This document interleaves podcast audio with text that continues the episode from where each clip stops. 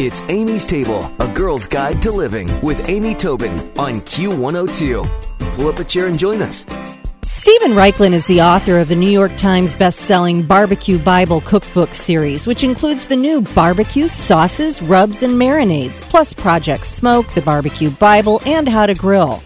He's the winner of five James Beard Awards and three IACP awards, and his books have been translated into 17 languages. His TV shows include the PBS series Steven Raichlen's Project Smoke, Primal Grill, and Barbecue University.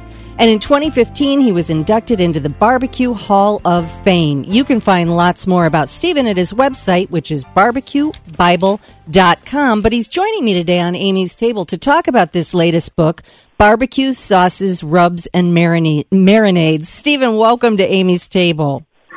Thank you, Amy. It's always a pleasure. Oh, I just love talking to you. I, I, I, tell you what, I share the tips and tricks that I learn from you when you come on the show with everyone who won't run away from me. so, this latest book, I'll tell you what, I always feel like people get a real in the gut feeling talking about barbecue, grilling, all of that. But sauces, that really inspires a debate and some lively conversation, doesn't it? Well, it does. Uh, you know, sauce on the meat, sauce on the side, dry rub, wet rub. When do you apply the rub? A day before, right before grilling.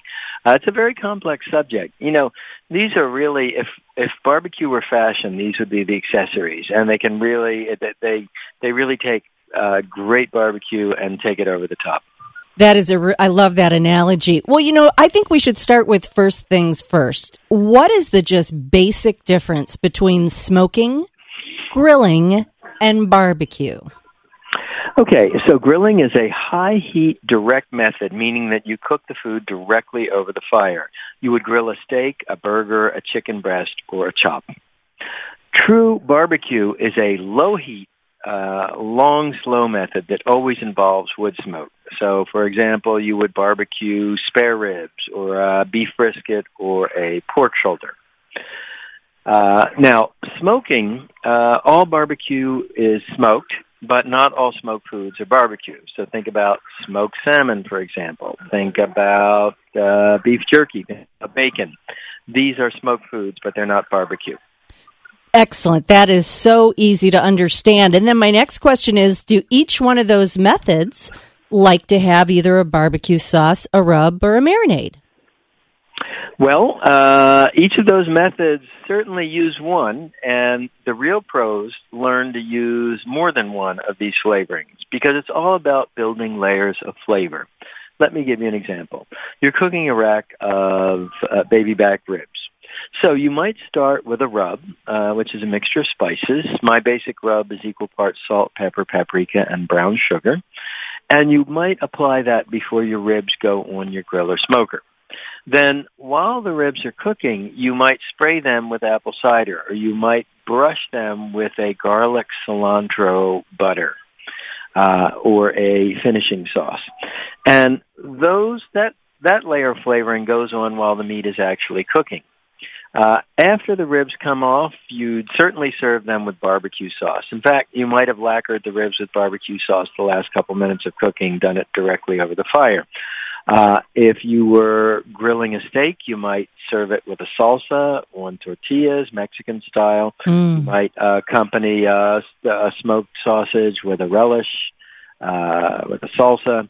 So you start to get the idea that this is the layering of flavors. Uh, and by building these layers up, you make barbecue that tastes very interesting and complex. You know, it's funny. Earlier, you made the reference to fashion, and it's when someone is really well dressed, they have layered nicely, you know, varying textures and colors and finishes.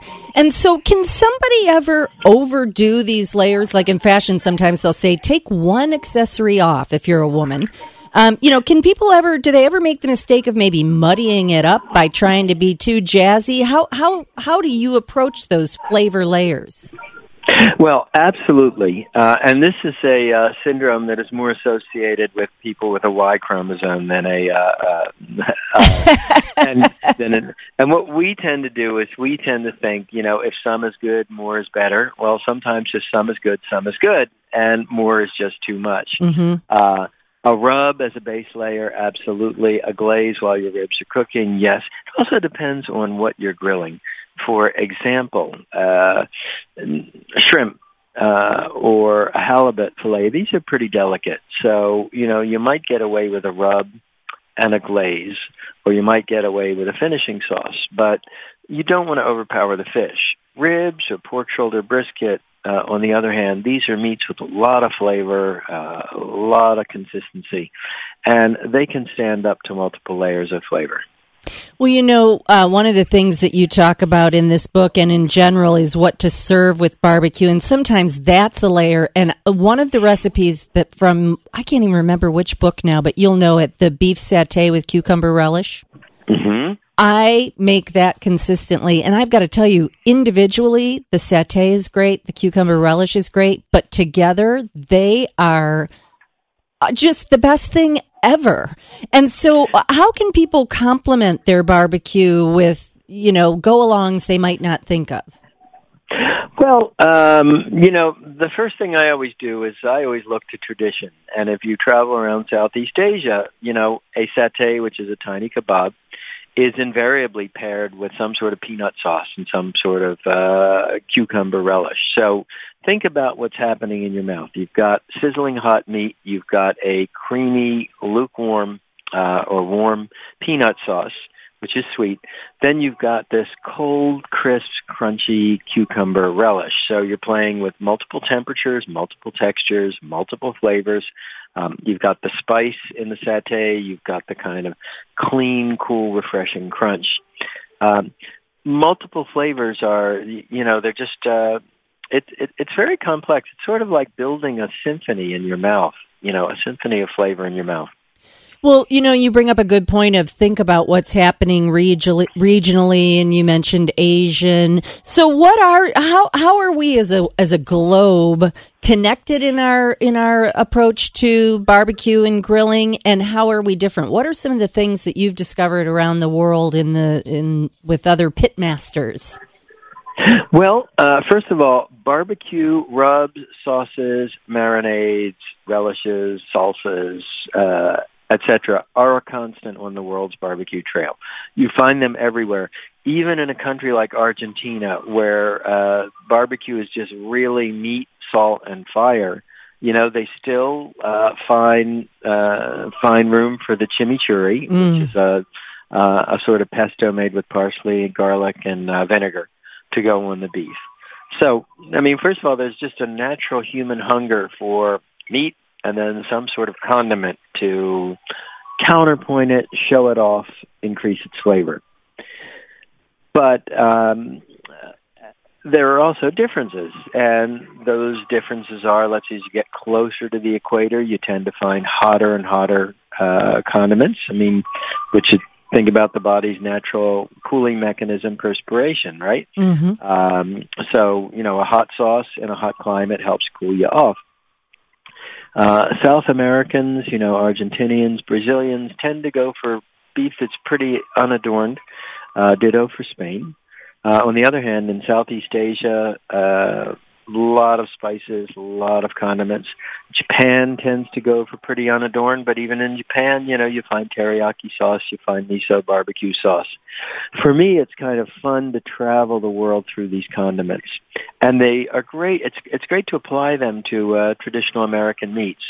Uh, that cucumber peanut uh, peanut sauce and cucumber relish you described with the satay. I mean, imagine that on a hamburger or lamb burger. You know, mm. great cross cultural bridging. Oh, I love that idea. And then you could turn it into party food by making little sliders with that combo. Oh, I love that idea. Or then that makes me think, you know, meatballs would like that too. Thank you, Steven. Yeah. It is always such a pleasure to speak with you. We'll look for you on TV, on the web, and in the bookstores. Steven Raichlen's barbecue sauces, rubs, and marinades. Steven, thanks for joining me on Amy's Table. Thank you, Amy. Thanks for listening to Amy's Table, a girl's guide to living with Amy Tobin on Q102. For more, visit Amy's blog with Q102 online at WKRQ.com.